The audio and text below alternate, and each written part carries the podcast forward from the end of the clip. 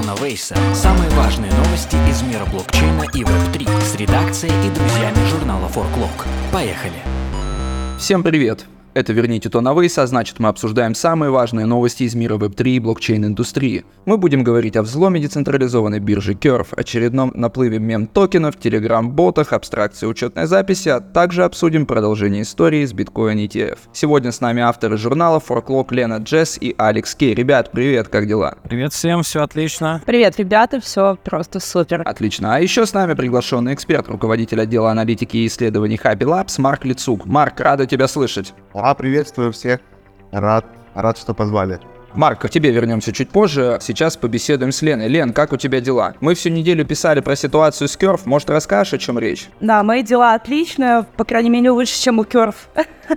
Финанс. В общем, ситуация какая? 30 июля случился инцидент э, у этой децентрализованной биржи. Ее э, ломанули, ряд пулов ликвидности потеряли свои средства на общую сумму более 52 миллионов. И причиной хака называют неисправную блокировку повторного входа в нескольких версиях компилятора Viper. Viper — это язык э, программирования, и компилятор используется как раз для того, чтобы преобразовывать смарт-контракты на этом языке в исполняемый код для виртуальной машины Ethereum. Это если замудренно сказать, но суть, э, что получил злоумышленник, он смог создавать смарт-контракты, которые а, совершали транзакции без авторизации пользователя. И в итоге от этого хака пострадали 5 э, DeFi проектов на Curve и 3 проекта в BNB Smart Chain. При этом э, сообщество, оно не имело какой-то возможности остановить э, пулы ликвидности и каким-либо образом повлиять на средства пользователей, которые оказались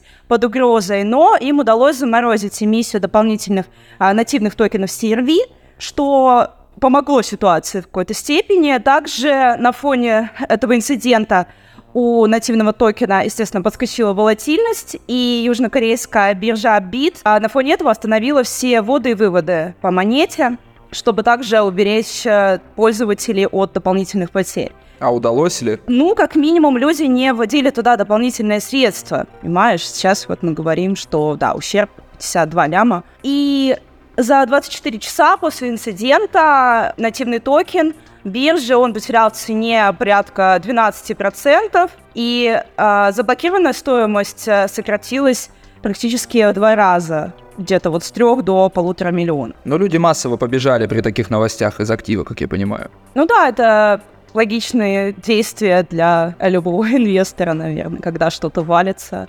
А ты бы побежала? Я не держу деньги в керве.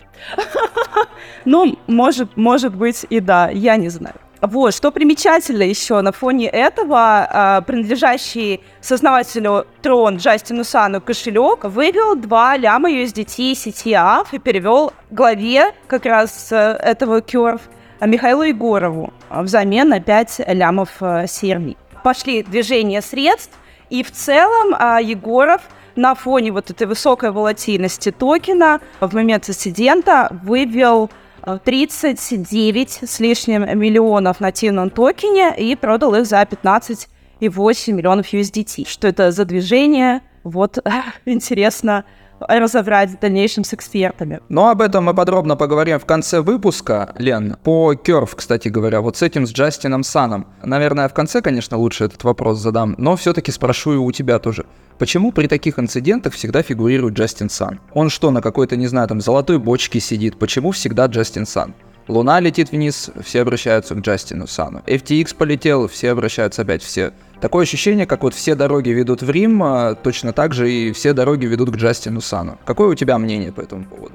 А, мне кажется, что просто в любой индустрии должна быть такая фигура, в каждой бочке затычка – не знаю, возможно, за счет этого он повышает свою цитируемость, и просто чувак любит быть на волне хайпа. Смотрим, что будет с ним дальше. Слушай, а, а как ты думаешь вообще, в индустрии, если это личность, окей, ладно, это живой человек, это хорошо, но если бы это была не личность, а был бы, например, какой-то алгоритм, или какая-то цифровая, может быть, субличность. Вот э, как ты думаешь, обращалось бы криптосообщество к такому или нет? К боту, так сказать, вообще. Потому что к торговым ботам, например, уже обращаются, э, согласно исследованиям, от 80 до 90%. И как вот э, недавно в редакцию приходило одно исследование, что почти 90% людей, которые пользуются ботами при торговле, они якобы в плюсе. Я лично сомневаюсь, конечно, в этих цифрах. Вот что думаешь вообще про телеграм-ботов? Писала ли ты про них что-нибудь на этой неделе? Про телеграм-ботов мы писали на этой неделе и разбирали очень многие СМИ. Мы поговорили с экспертами в плане того, насколько это безопасная среда для торговли криптой. Сейчас э, на фоне того, что крипторынок, он набирает свою популярность, люди интересуются, узнают о крипте, им нужно как-то менять свои монетки, они не сильно хотят разбираться в каких-то сложных биржевых э, аспектах. Боты создают для них такую дружелюбную, очень friendly среду для того, чтобы осуществлять эти операции. Плюс у телеги активно растет пользовательская база. На конец 2022 года там, по-моему, около 50 миллионов человек уже было в Телеграме. Поэтому это все вызывает неподдельный интерес, но при этом Телеграм-боты — это не совсем безопасная среда, потому что а, у них очень специфический механизм работы если в, в паре кратко в нескольких словах об этих ботах, они предназначены для того, чтобы как раз оптимизировать сложные процессы, связанные с созданием кошелька, авторизациями, необходимости разрешений для смарт-контрактов, чтобы в этом не копаться, они действуют в качестве таких проводников между криптобиржами, блокчейн-сетями на основе алгоритмов, выполняют заданные функции. Просто человек обращается к ним и может осуществить продажу или обмен монет. Боты, как правило, бесплатные, возможно, там взимается какая-то минимальная комиссия, но в целом они очень удобны для пользователей. При этом, а, когда человек впервые э, авторизуется в этом боте, он, ему необходимо создать кошелек. И этот кошелек создается на стороне бота. Соответственно, бот владеет а, закрытым ключом сид-фраза. Мы всегда говорим, что не твоя сид-фраза, не твои средства. Вот. И из-за того, что мы, условно, пользуясь этим ботом, передаем свои средства на хранение третьей стороне, мы, получается, никак не ответственны за сохранность этих средств. А плюс э, боты, зачастую они не проходят никакого аудита безопасности и имеют закрытый исходный код. То есть посмотреть, что там внутри, для обычного пользователя это из, из разряда фантастики неизвестно, что на той стороне. То есть вполне возможно такая ситуация, где твоя сид-фраза хранится внутри этого бота, а создатель этого бота может взять, вытащить эту сид-фразу и получить доступ, предположим, к твоим а, тысячам биткоинов, которых, как мы знаем, у тебя больше, чем у Майкла Сейлора. Если тут без предположений, если у него есть сид-фразы и он реально какой-то бэт-эктор, по-любому он а, вытащит все твои деньги если у него такая есть цель. Поэтому здесь все э, зиждется на абсолютном доверии, и никаких гарантий у пользователя нет. Это мы, опять же, не зная, что там внутри кода, мы не можем сказать, есть ли там какие-то преднамеренно созданные бэкдор и какие-то дополнительные нарушения безопасности, какие-то человеческие факторы может сыграть свою роль, и хакнуть это не представляет особого труда, если, собственно говоря, есть цель это хакнуть. Лен, спасибо тебе огромное. Марк, кстати, давал комментарий для статьи. А, скажи, а насколько большой шанс в телеге нарваться на скам? И часто ли ломают а, так называемых добросовестных ботов? Шанс всегда максимальный, потому что, слушай, Телеграм — это Телеграм. С камеры здесь просто кишат. И, ну, добросовестный бот, если мы берем там какие-то авторизированные штуки с э, высокой репутацией и так далее, то они часто подвергаются аудиту. Самые популярные. Популярные, доверенные. Но нет никаких вообще регламентов по работе ботов, да, и поэтому аудиты всегда на совести разработчиков. Поэтому, если брать общее количество всех доступных ботов, то 90 с чем-то процентов без всяких аудитов с закрытым кодом и так далее. И плюс а, очень много ботов подделок, ботов, э, созданных для фишинга, которые маскируются под известные какие-то популярные решения. И в таком случае на- нарваться на скам, ну, проще простого. Ну вот у меня а, постоянно выходит реклама вот этого. Сейчас вот это можно запикать это, в принципе, конечно, на постпродакшене. Но вот у меня постоянно выходит реклама ботов. А, насколько мне известно, это официальное вот это вот, ну, телеграм решение, то есть для обмена вот USDT там и так далее, вот этих всех штук. Под него, получается, они маскируются, под вот этот бот. И вообще, это официальный бот или нет? Под него маскируются прям больше всего, ну, очень много.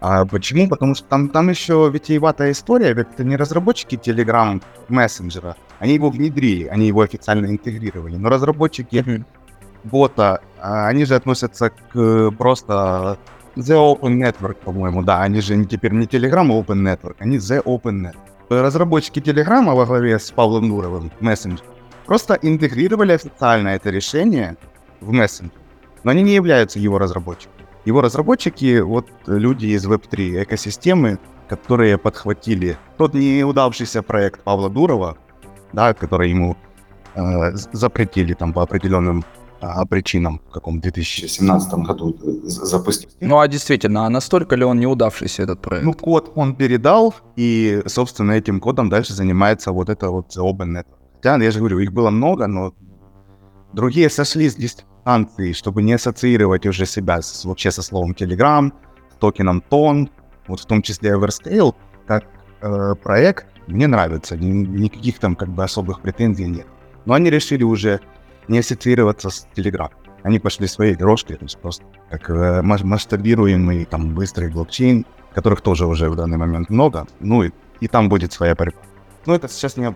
Понял, спасибо большое. Сейчас у нас второй блок. Алекс, мы знаем, что ты большой поклонник DeFi и много про это пишешь. Учитывая случай Curve и вообще ситуацию, когда DEX биржи ломают чуть ли не каждый день, ты до сих пор сохраняешь энтузиазм или уже как-то, ну, он у тебя подугас? Я считаю, что немножечко преувеличение. Да, очень, очень часто по-прежнему случаи взломов, но э, э, раньше эти взломы были не менее часто, чем сейчас, и на гораздо большие суммы. Если вот открыть статистику, сейчас передо мной от The Block дашборд по эксплойтам, э, то в, 2000, в начале 2022 года за месяц суммарное количество похищенных средств при помощи мгновенных займов, это Flash Loans, у нас есть, кстати, в разделе Крипториум образовательные карточки по этому поводу, лишь за месяц, это был март 2022 года, было похищено 650 миллионов. Э, ломались такие вещи, как Sidechain Ronin, это э, которые связаны с игрой Axie Infinity. Э, ломался Crosschain мост Wormhole Bridge, тоже огромная сумма средств. Но рекордсмен это Ронин, это 600 миллионов. Эти взломы, они были осуществлены не в этом году, а то ли в начале 2022, то ли в конце 2021, я сейчас не вспомню. Уменьшилась количество, вернее, общие, общие суммы средств, похищенные с помощью flash loan ов, мгновенных займов, они идут на спад. Э, и я уверен, что разрабатываются такие инструменты, которые позволяют для автоматизированного аудита смарт-контрактов, в том числе от ConsenSys.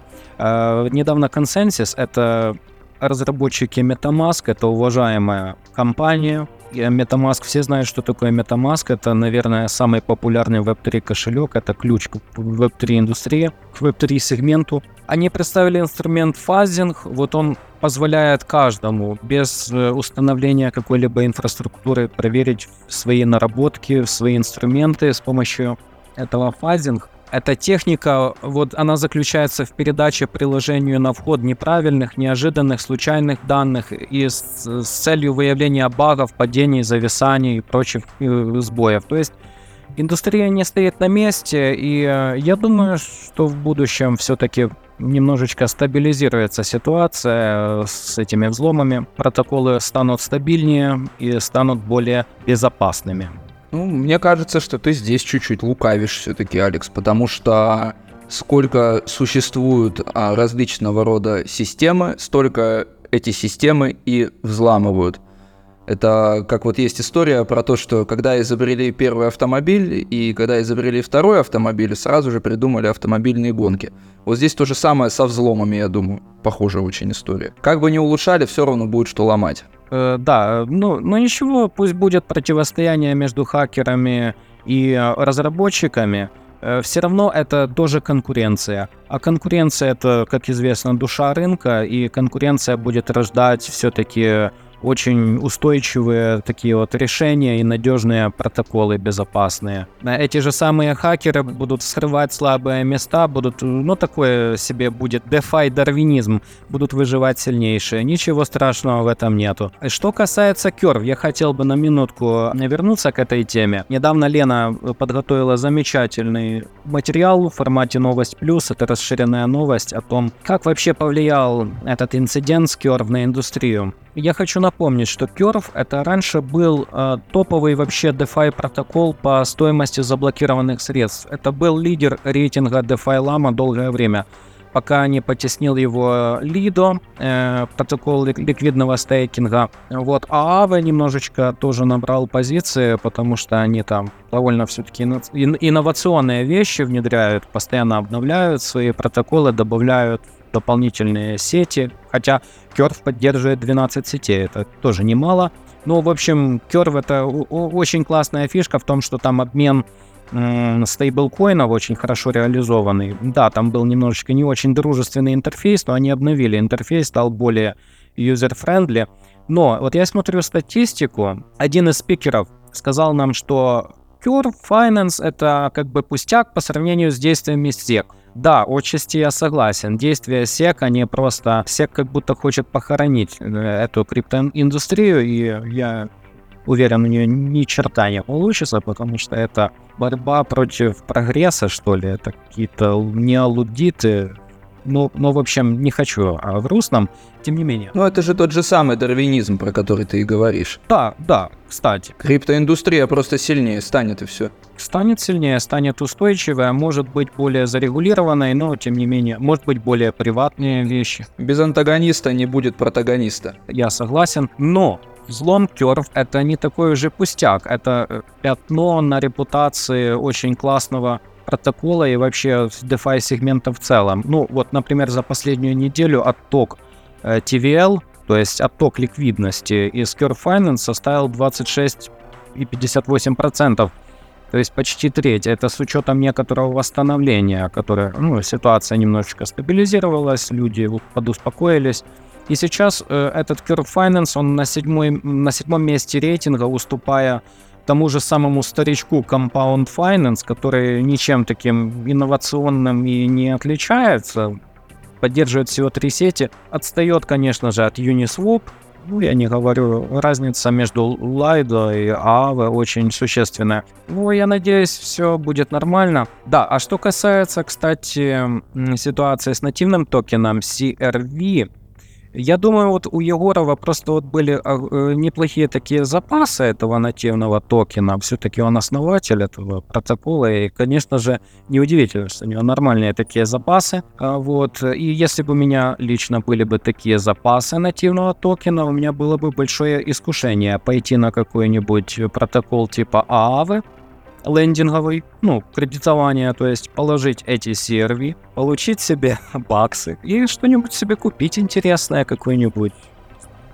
тачку симпатичную, какой-нибудь особнячок. Алекс, так это все домыслы. Что нам домыслы эти? Да, просто почему сейчас он э, так зашевелился, почему сейчас он э, гасит долги, ну потому что стоимость этого токена падает в свете вот этого инцидента и недоверия э, протоколу, ну и, конечно же, будет падать стоимость токена. Ну и, соответственно, он Э, продает эти токены, чтобы побыстрее снизить риски своих долговых позиций. То есть э, чтобы его не ликвиднуло. Давай мы с тобой сыграем в одну короткую игру. Я сейчас назову две буквы, а ты мне скажешь третью. Буква А, У. Какая третья буква? Угу. А У З. З, конечно. Абсолютно верно. Ты на этой неделе выпустил огромный и интересный лично для меня текст про абстракцию учетной записи. Вот слушай, а действительно это тот прорыв, который нас приближает к самому настоящему True Web 3? Если да, то в чем этот прорыв заключается? Тема достаточно сложная, и э, действительно, эта технология или этот метод, он э, открывает очень широкие возможности как для разработчиков, так и улучшает пользовательский опыт. И, и, дело, и есть возможности сделать Web3 э, приложение гораздо безопаснее. Вообще, всем известный Виталик Бутерин видит э, в абстракции учетной записи катализатор, который привлечет в нашу индустрию ну и, соответственно, к сети Ethereum чуть ли не миллиарды пользователей. Ну, например, что, э, простыми словами, что может дать э, абстракция учетной записи? И что это вообще такое? Ну, это штука, при которой активы пользователей уже хранятся не во внешних учетных записях, вот это, то есть основанных на э, паре э, приватный и публичный ключ, а в смарт-контрактах. Ну, я не буду углубляться в эти технические подробности, потому что там еще, там можно зарыться просто. Но что дает эта абстракция учетной записи? Ну, например, чтобы вообще взаимодействовать с сетью Ethereum, как известно, нужно оплачивать комиссии. В чем оплачивается комиссия? Конечно же, в токенах, в токенах эфирах. Э, а вот в данном случае у тебя нет токенов эфира, но есть, допустим, стейблкоины USDT и USDC. Ты не уверен в состоянии рынка и, и стараешься хранить средства в тихой гавани. И акцентируешь внимание на стейблкоинах, ты можешь оплачивать комиссии, допустим, стейблкоинами. Потом опции социального восстановления ключей вот в случае их потери. Так называемое социальное восстановление. Можно сделать резервную копию, например, ключей. Вот, можно запланированные транзакции делать. Можно обмен на некастодиальных биржах можно делать э, в один клик. Э, не делая вот это куча одобрений транзакций, одобрений, одобрений расходования средств. Потом можно объединять транзакции, э, плани, запланированные транзакции делать. Потом можно ну, вплоть что угодно можно придумать, запрограммировать, вплоть до автоматической ребалансировки портфелей и инвестирования по методу усреднения долларовой стоимости. То есть, когда ты каждый, допустим, месяц, там, допустим, 10 числа, получая зарплату, ты там выделяешь 100 долларов на покупку там той или иной криптовалюты. Можно это сделать абсолютно нативно в кошельках. Потом, что еще такого можно? Ну, например, оптимизировать процесс покупки различных товаров. Вот как мы привыкли заходить на marketplace, наполнять корзину какую-нибудь, э, корзину э, разными товарами, и нажимаем кнопку «Купить», и нам и просто ждем доставки этих продуктов. Тут то же самое. Пользователь может заполнить корзину нужными предметами, там, не знаю, виртуальными предметами, там, NFT-шками, и приобрести их сразу в один клик. Ну, то есть такая опция есть. Ну, что касается безопасности, как я уже говорил, это социальное восстановление, то есть э, можно, допустим, резервные ключи сделать на случай утери основных. Можно сделать так, чтобы небольшие транзакции верифицировались как обычно одной под подписью, а вот крупные транзакции мультиподписью. Можно создавать белый список доверенных адресов. То есть, например, даже если похи похитят у тебя твои ключи, приватные ключи, то сам злоумышленник э, не выведет деньги, куда ему необходимо, а только на э, доверенные адреса, которые ты задал для этого кошелька. Можно вводить суточные, там, месячные лимиты расходования. Ну, очень много всего. То есть это действительно большой шаг от э, Web, Web 2 к Web 3, я считаю. Я сразу три уязвимости тут вижу. Резервные коды. Если злоумышленник получает резервные коды, то получается он получает доступ к деньгам. Если есть список белых адресов, то он имеет возможность добавить в список этих белых адресов свой адрес. И по суммам, например, которые верифицируются одной или многими подписями. Можно же ведь, а, допустим, при доступе поменять как мелкую сумму, например. Если она раньше стоила 1000 долларов, то тогда это будет 100 тысяч долларов. А если это была, там, не знаю, сумма в 20 тысяч, то тогда в 200 тысяч. Ну и так далее, собственно. Как считаешь вообще, здесь а, дарвинизм будет работать или надо будет все-таки пару раз споткнуться, чтобы к этому прийти? Да, конечно же, спотыкания будут, потому что они неизбежны. И я уверен, что Технология, да, не спорю, конечно же, сырая, все это на самых начальных этапах происходит, и даже сам Виталик Бутерин говорит, что есть некоторые проблемы для массового принятия технологии, это интеграция с теми же L2 сетями, это поддержка биометрической верификации, но, тем не менее, прогресс не стоит на месте, и все будет в порядке. И, кстати, технология абстракции учетной записи, она косвенно улучшит, повлияет на ситуацию с масштабированием, в которой остро нуждается эфир за счет, например, объединения тех же самых подписей и оптимизации их использования. Так что все будет нормально. По поводу биометрической идентификации, у меня еще с прошлого подкаста бомбит по поводу вот этих вот world коинов, моих любимых. Собственно говоря, в некоторых странах уже вообще запретили даже всю эту историю, э, эти пункты сбора биометрических данных. Ну да ладно. Кстати, вот если мы вернемся в ретроспективу, пару выпусков назад мы с тобой обсуждали ETF. Что там сейчас вообще происходит с этим ETF? Затухли ли заявки или они идут все так же? Ну и, конечно же, напомни, что такое ETF в принципе. Вдруг кто-то нас слушает впервые. Э, да, ситуация с ETF, она развивается очень интересно, и вообще интересно э, все-таки следить за этим противостоянием. Свободный рынок против э, заскорузлой комиссии по ценным бумагам и биржам, которая действительно заскорузлая, ну, ну потому что ее возглавляет не очень такой одиозный, скажем, человек, Гарри Генслер, э, очень непоследовательный человек. Вот. Э, но что такое ETF? Это фонд, акции которого торгуются на бирже. Это понятный для э, традиционных инвесторов инструмент. В составе этого ETF а, обычно находятся ценные бумаги, товары, индексы. Например, есть много ETF на S&P 500 тот же самый, или части этого S&P 500, их очень удобно покупать эти доли, то есть ты покупаешь себе бумаги этого ETF и держишь, и ты, по сути, инвестируешь в индекс S&P 500. Э, то же самое хотят сделать э, ETF на базе биткоина. Уже давно запущен ETF на базе фьючерсов на базе биткоина, но это чуть-чуть не то, потому что фьючерсы — это производные инструменты, которые просто как бы отслеживают стоимость Э, то есть каждая вот эта доля этого ETF, каждая акция ETF, она должна быть э, чем-то обеспечена. То есть если запустят ETF э, на базе спотовый ETF на базе биткоина, то есть на базе реального биткоина, а не на базе фьючерсов, то вот этим огромным инвестфондом, огромным инвестиционным холдингом вроде BlackRock, вроде Fidelity – я уверен, что им придется покупать этот же самый э, биткоин, чтобы чем-то эти доли, эти ETF были бы обеспечены.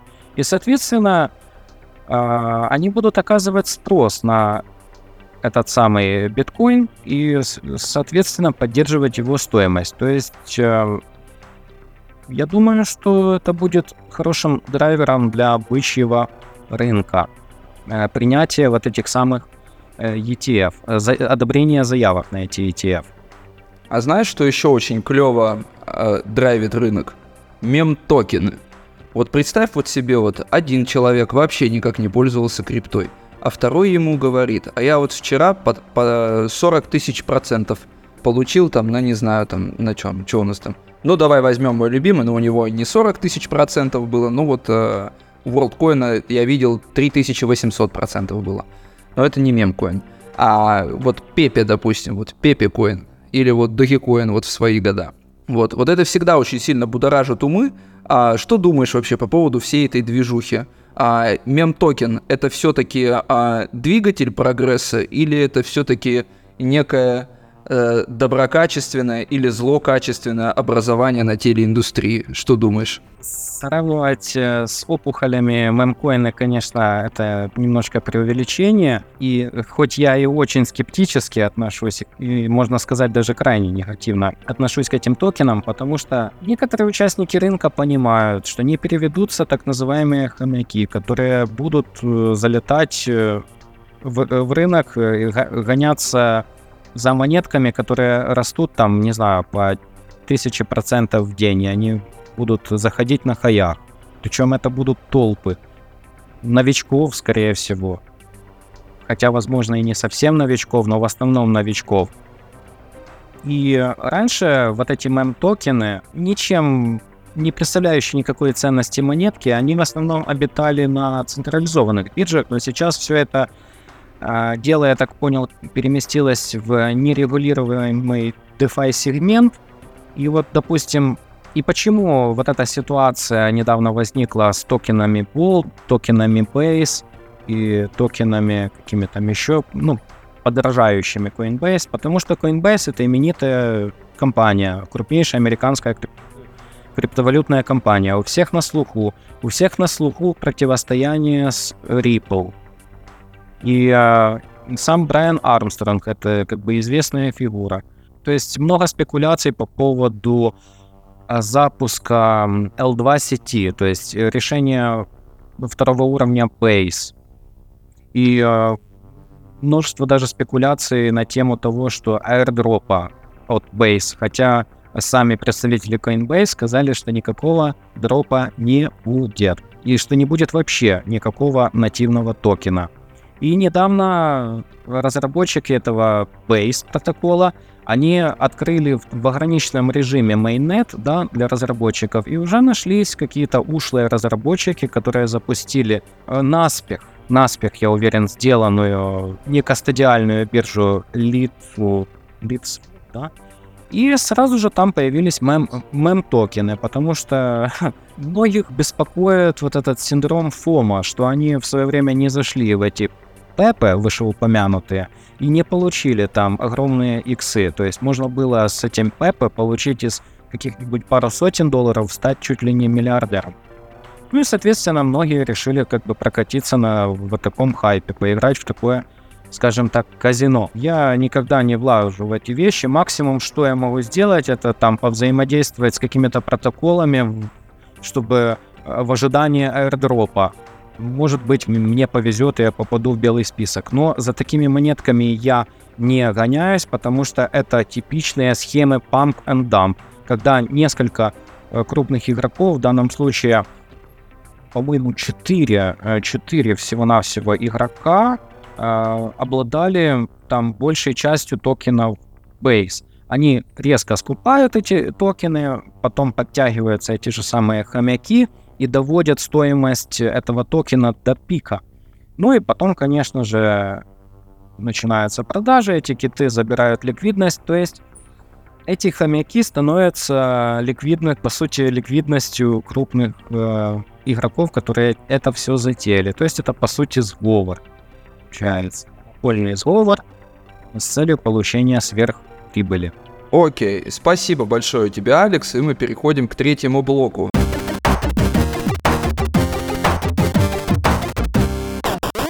Марк, как тебе кажется, как связана волна мемкоинов с попыткой хака LeadSwap? Да, мне кажется, что там продукт абсолютно сырой, и а, там, безусловно, инсайдеры такие, которые скупили половину саплая четвером некоторых мемкоинов, знали, что они делают, но толпа людей, которая туда прибежала, когда, э, знаешь, mainnet официально и мосты официальные объявлены на запуск только 9 августа, а там в июле уже пошла движуха. Я человек, который копается в этом уже там лет пять, и я туда даже не лез. Потому что нужно пойти в документацию Base, найти там прокси-сервер, перекинуть туда денежки, точнее эфиры, мост в одну сторону. Ты потом там можешь накупить щитков каких-то или мемкоинов, а продать их можешь в лучшем случае в эфиры, потому что никаких стейблов забриджовано не было в Base. И что ты потом делать с эфиром? Эфир вывести не можешь обратно в нативную сеть эфириум, может только других щитков. То есть туда полезли либо прожженные дегены, либо э, технически подкованные люди, либо люди, которых повели за собой разные не очень добросовестные блогеры, которые рассказали им короткий путь, чтобы самому не копаться в документах. Видел такие как бы ситуации. Как вот в легкую перевести деньги в этот Layer 2 Base, когда ну, официально для пользователей, пользователи даже просили настойчиво не идти и э, не заниматься. То есть во всем виноваты темные инфлюенсеры, получается, которые повели за собой вот этих вот людей. Ну, я же говорю, но пользователи сами виноваты в своей жадности. То есть лезть туда, где еще нет рабочих инструментов, нет интерфейса моста, нет вообще двустороннего моста, чтобы вывести это средство, нет стейблкоин, нет нужных вообще тулзов вообще для, для взаимодействия. Люди туда побежали, как на хайп, а Base вот в первый месяц, пока он работал как э, блокчейн пока для разработчиков, больше похож на Binance Smart Chain в лучшие времена, когда там каждый день запускались какие-то скам-токены. А от американской биржи Coinbase ждали какого-то более авторитетного подхода к этому, да? В общем, совет нашим слушателям не лезьте туда, откуда вы не сможете вылезти. Марк, давай мы с тобой вернемся к Керф. Вот каждый раз одно и то же я никак не привыкну. Снова DeFi, снова полуликвидности, снова взлом. Вот как вот туда, не знаю, вот поставить какую-то красную кнопку в этом пуле, чтобы этих взломов больше не было? И возможно ли это в принципе? Нет, абсолютно невозможно. Это в любом случае это программный продукт, что смарт-контракт, что компилятор, там любой язык программирования. И как мы все стремимся в Web3, большинство из них с открытым исходным кодом. Про мы разговаривали, там все с закрытым кодом, а все-таки протоколы DeFi, они все с открытым кодом. И невозможно уберечься, тем более здесь атака, по нашим предположениям, она готовилась несколько недель, а может и месяцев. Злоумышленники наблюдали за сборками вот этого компилятора Viper, наблюдали за э, различными методами от- атаки, возможно, даже как-то отрабатывали это в тестнетах. И ну, здесь было, было невозможно в любом случае. И, и я думаю, что в дальнейшем... Мне нравится ваш оптимизм сегодня, но я как человек со своей колокольни, со стороны кибербезопасности, немножко скептически отношусь к взлому меньше, индустрия будет развиваться в сторону security быстрее. Да, у нас куча коллег и куча конкурентов, которые делают разные кибербезопасности решения, разные security протоколы и так далее. Но, тем не менее, хакеры пока всегда на шаг впереди. И то, что количество взломов в этом году меньше, ну, к сожалению, в рынке гораздо меньше ликвидности, чем в начале 2022 года. Это был взлом Ронин. Там сейчас, в принципе, не может быть 600 миллионов живых денег. А, когда был взлом Wormhole, Poly Network первый взлом, взлом э, бриджа э, Binance Chain. Вот, в основном бриджи, кстати, в прошлом году, если не считать скам Terra Luna, то в основном бриджи страдали. То есть мосты, прям там сильно их больше десятка крупных взломов было. В этом году взломы продолжаются. Ну, Network в этом году снова взломали, но сумма меньше, там просто меньше. All Bridge взломали еще в этом году. Там тоже было, ну, ну сколько взломали? 650 тысяч долларов, 600 тысяч ушло, вернули обратно, 50, по-моему, тысяч вернули э, этому вот хакеру, который решил стать White Hat. По-моему, что-то такое там было. Могу как бы не все помнить, но мы участвовали, помогали Олбриджу, это наши друзья давно. Но тут дело в том, что, ну, ликвидности-то у них не было, чтобы их хакнули на 100 миллионов. Если бы была, то хакнули бы. И вот э, ситуация с мультичейн последняя. Там больше похоже на экзит скам с моей стороны, потому что ну, очень как-то это все выглядит. Китайская полиция взяла человека, у которого в единственном лице были все ключи, потом он их каким-то образом передал сестре, или сестра нашла там на домашнем его ноутбуке, потом и сестру взяли. Ну, выглядит неправдоподобно. Но, тем не менее, мы еще не знаем конечной суммы всех, всех ущербов, а она тоже не маленькая. Опять мосты, опять кросс. Да и никогда не узнаем, скорее всего, Марк, на самом деле. Ну, возможно. Опять мосты, опять кроссчейн. Кроссчейн работает пока плохо. У меня вот такой вот вопрос, а, который у меня возник только сейчас в голове. Вот, а, а если вот как бы, ну, эти кроссчейны постоянно вот ломают, да, это по-любому необходимая технология, но а нужен ли настолько кроссчейн вообще, в принципе? Как считаешь? Если его постоянно ломают. Смотри, с точки зрения э, вот технологии, все Layer 2 на эфире, я не говорю, что там вот кросчейн обязательно из эфира в космос или в Solana или там в мир. То есть совершенно другие сети, которые с EVM не связаны. Да, бридж. Это один вид кросчейна, там сложно совсем. А даже вот EVM сети, все Layer 2 сайдчейны на эфире, в любом случае их вот этот централизованный секвенсор, как сейчас модно говорить, да, чаще всего это подобие моста. Ты в любом случае из эфира в арбитрум, в полигон, в оптимизм через мост. Это своеобразный мост, это не такой мост, как Allbridge, или как вышеупомянутые, которые мы вспоминали сегодня, которые ломались в течение последних лет. Но, но это тоже подобие моста. Здесь а, а, они же не соединяются бесшовно. Layer 2, поэтому этого не избежать. А у нас посмотрите, сколько запускается. Каждая уважающая себя компания, Coinbase пытается своих пользователей подтянуть в Web3 с помощью Base, Consensus с помощью Linea, Linea, как там правильно говорить. А дальше Bybit запустили свою Layer 2, всевозможные Arbitrum Optimism, ZK Polygon и все-все-все остальное. Все пытаются прокатиться, ну, кто-то пытается действительно масштабировать эфир, и кто-то это делает с задатком на будущее, а кто-то пытается прокатиться на волне хайпа. Сейчас запустим какой-нибудь ZK Rollup новый, назовем его какой-нибудь Layer 3 там, и напишем красивую историю, а потом у нас э, взломают бридж или мультисиг, который там 3 из 5 подписей, а 4 ключа находятся у команды. Ну, то есть взломать не так сложно. Потом мы будем рассмали, а деньги часто не возвращаются. Вот сейчас даже Curve, да, подали вчера хакеру предложение а, вернуть 90% и таким образом стать Whitehead. Я не уверен, что он согласится. Согласятся, возможно, те, кто уже по его следам после... э, Там был такой инцидент, некоторые security компании опубликовали в момент инцидента, когда он еще шел прям в самом разгаре, опубликовали детали уязвимости. Таким образом сказали фас. Ну, в Твиттере прям разместили. Да-да-да, сказали фас некоторым э, хакерам, которые об этом, может быть, и не знали, что вот, вот здесь вот взломано, вот здесь, пожалуйста, идите вытаскивайте. Таким образом пошли форки на смарт-чейне ломаться и еще несколько протоколов, которые не были изначально затронуты. Несколько пулов. Вот сейчас буквально информация поступила от The Block, что последствия для DeFi экосистемы от недавней атаки на Curve Finance, по-видимому, локализованы. К, тому, к такому выводу пришли аналитики JP Morgan. А, и вот цитата. Хотя снижение цены Curve а, вызвало некоторое заражение платформ, использующих эти токены в качестве залога, последствия пока сдерживаются. В целом сектор остается в режиме сокращения, в кавычках, или остановки. Написали эти аналитики.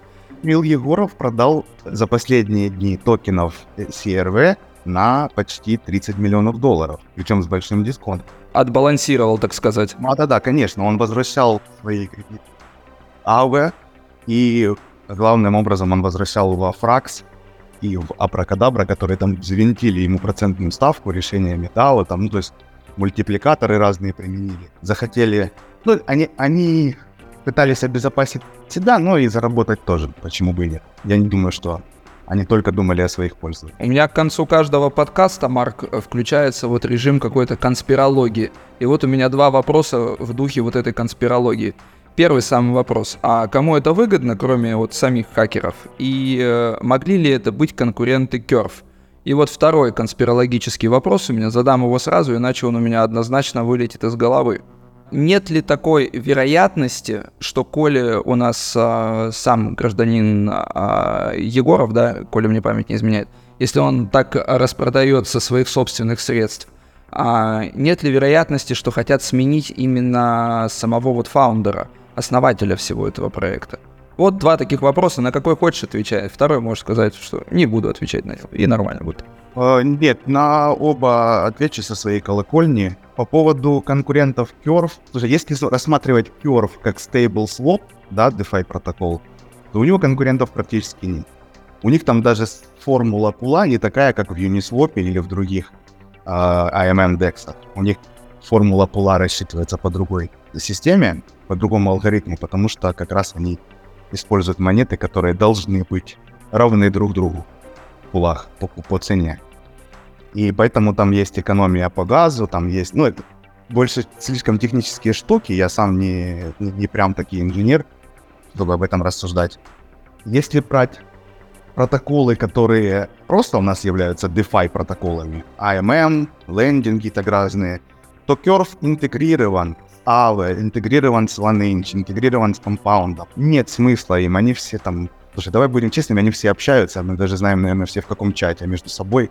Не думаю, что они хотят нанести урон индустрии. На этом же таком доверии слишком между фаундерами и, а, наверное, не сыграл риск-менеджмент нужную роль, потому что выдать под залог токенов нативных Curve а, больше 100 миллионов кредитов стейблами, причем 70% этого кредита приходится на АВы, да, это было очень опрометчивое решение, потому что в рынке нет столько ликвидности, чтобы в случае ликвидации проглотить вот именно в пулах и на, ц- в стаканах бирж продажу такого количества Curve. Именно поэтому сейчас ситуацию спасают, потому что АВ может остаться с безнадежным долгом, который они будут покрывать со своего страхового фонда, при этом продавая свой нативный токен.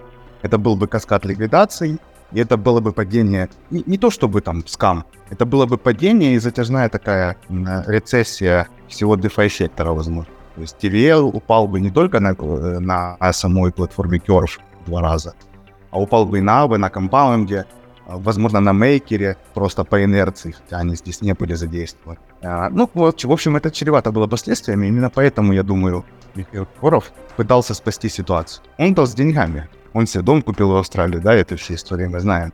И с одной стороны, с другой стороны, наверное, он не хочет продавать все свои токены, а их у него сейчас по оценкам до 47% от текущего supply Curve. И у него, и у структуры аффилированных с ним. А хочет их продать на булране, я думаю, дороже, намного дороже. Но для этого нужно было пойти на такую жертву и продавать по 40 центов сейчас на OTC, потому что в рынке нет ликвидности, куда ему их продать. А что касается второго вопроса, напомни, я, я теперь его забыл. Да, второй вопрос заключается вот в чем. Не хотели ли его сместить вообще, в принципе, самого Михаила Егорова? Потому что сейчас, если, он, если у него как бы... Это как, ну, в, э, в покере, собственно говоря.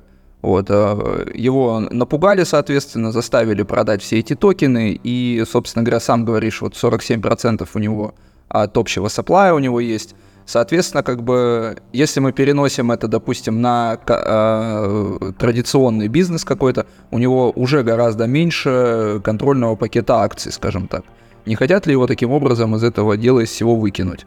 Потому что если у него ничего не будет, то, соответственно, его продукт не будет развиваться, как это мне видится. На самом деле он продал 72 миллиона токенов. Это, это не слишком много, с учетом того, сколько у него в руках. Там же общий supply, общий возможный supply токенов больше 3 миллиардов, если я не ошибаюсь, Curve. Сейчас циркулирующий supply до 2 миллиардов. И вот от этой всей общей суммы у него 30%. От того, что сейчас в обороте было там до 47. А то, что он продал 72 миллиона, ну, можете посчитать сейчас, я не калькулятор, как в голове это посчитать прям не могу, но это небольшая сумма. У него не снизилось в два раза. Ну, это около 30 миллионов USDT. Если он по 0,4 продавал, то это около 30-28-30, где-то так. Не, я имею в виду э, количество 72 миллиона кёрв к общему сапплаю кёрв. То есть э, его влияние не снизилось там в два раза. У него не, не было 47% голосов в DAO, скажем, да, аффилированных с ним. Mm-hmm. Стало 20. Нет, осталось 40 плюс все равно. Понял. А вот из этих, получается, из этой суммы, там, а, какую-то серьезную сумму, я вот опять возвращаюсь к этому Джастину Сану, а что вот за мув с ним постоянно происходит и почему он постоянно всех вот выручает, вот всем деньги дает, там он и FTX там денег насыпал, а и Луне насыпал, и вот и тут получается. Что это за такая личность вообще, это Джастин Сан, вот э, как вот, ну не знаю, какая-то вот рука спасителя, как будто бы вот к криптовалютной. Почему он всегда в этих движениях фигурирует? Да, смотри, с моей точки зрения это все слишком преувеличено. Джастин Сан гениальный пиарщик э, в своем роде, да, человек маркетолог, не всегда это у него хорошо получается.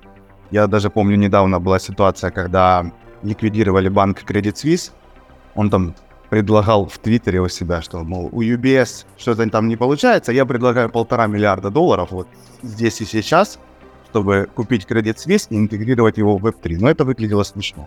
А, но, но хайпа он приобрел. Все равно об этом написали все медиа, что Джастин Сан предлагает купить за полтора миллиарда долларов живых денег вот сейчас. Не каких-то там токенов, которые у него где-то заблокированы в Авы, а, а Credit Suisse за такие деньги мы не продавали. Его бы вообще не продали Джастину Сану ни при каких обстоятельствах. Но тем не менее, человек на этом хайпанул. Об этом мог в Твиттере написать и ты, и я, и кто угодно, да, что мы предлагаем 2 миллиарда за Credit Suisse. Нам бы все равно его не продали, так же, как и ему. Об этом мог написать Сизи, там, например, или Виталик Бутерин, что он хочет купить Credit Suisse. Но это прерогатива Джастина Сана, вот, делать такие заявления. А по поводу ситуации с Curve, последней, например, да, он купил токенов всего на 2 миллиона долларов из 30, которые продал э, Егоров. Все знают только о нем. Там же больше трети токенов купили, было переведено на кошельки, аффилированные с компанией DWF Labs. Будем называть DWF Labs, ну, проще будет. А, так вот, DWF это что у нас за структура?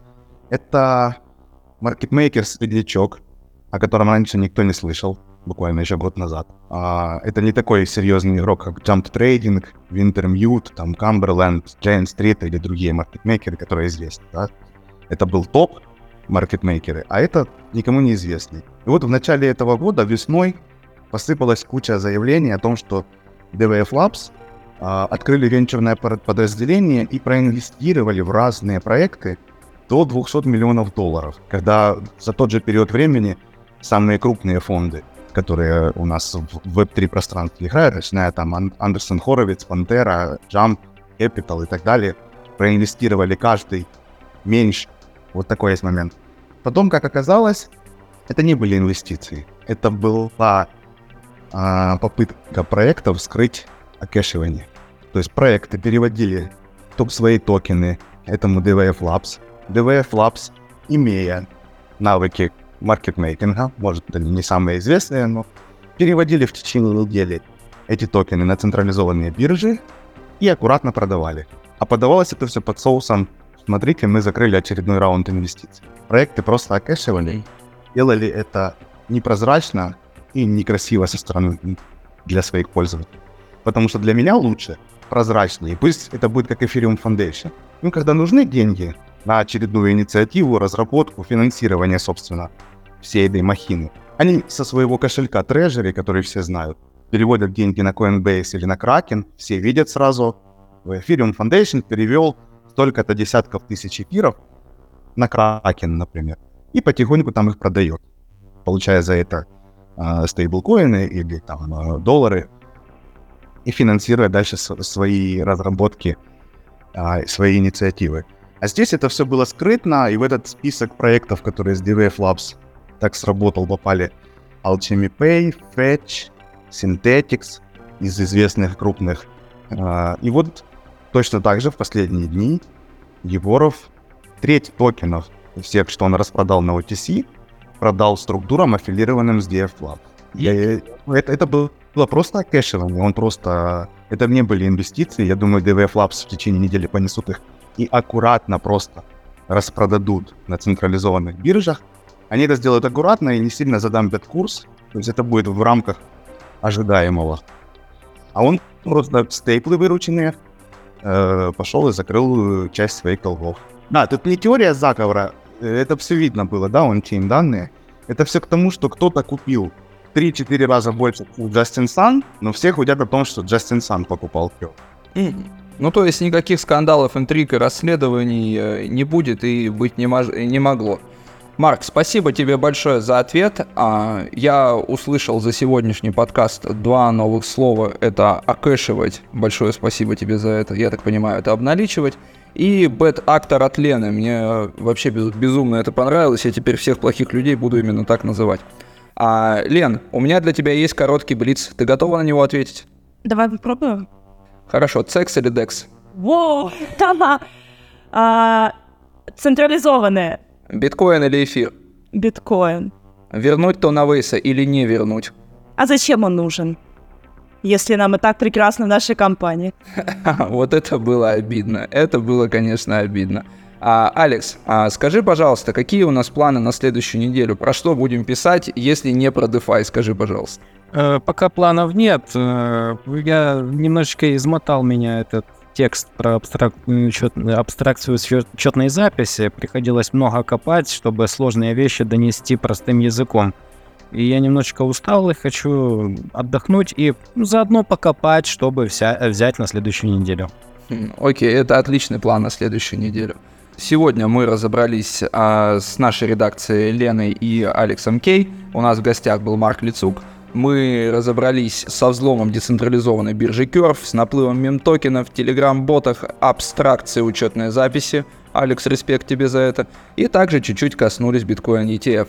А всем спасибо за подкаст. До встречи на следующей неделе. Это «Верните Тона Вейса».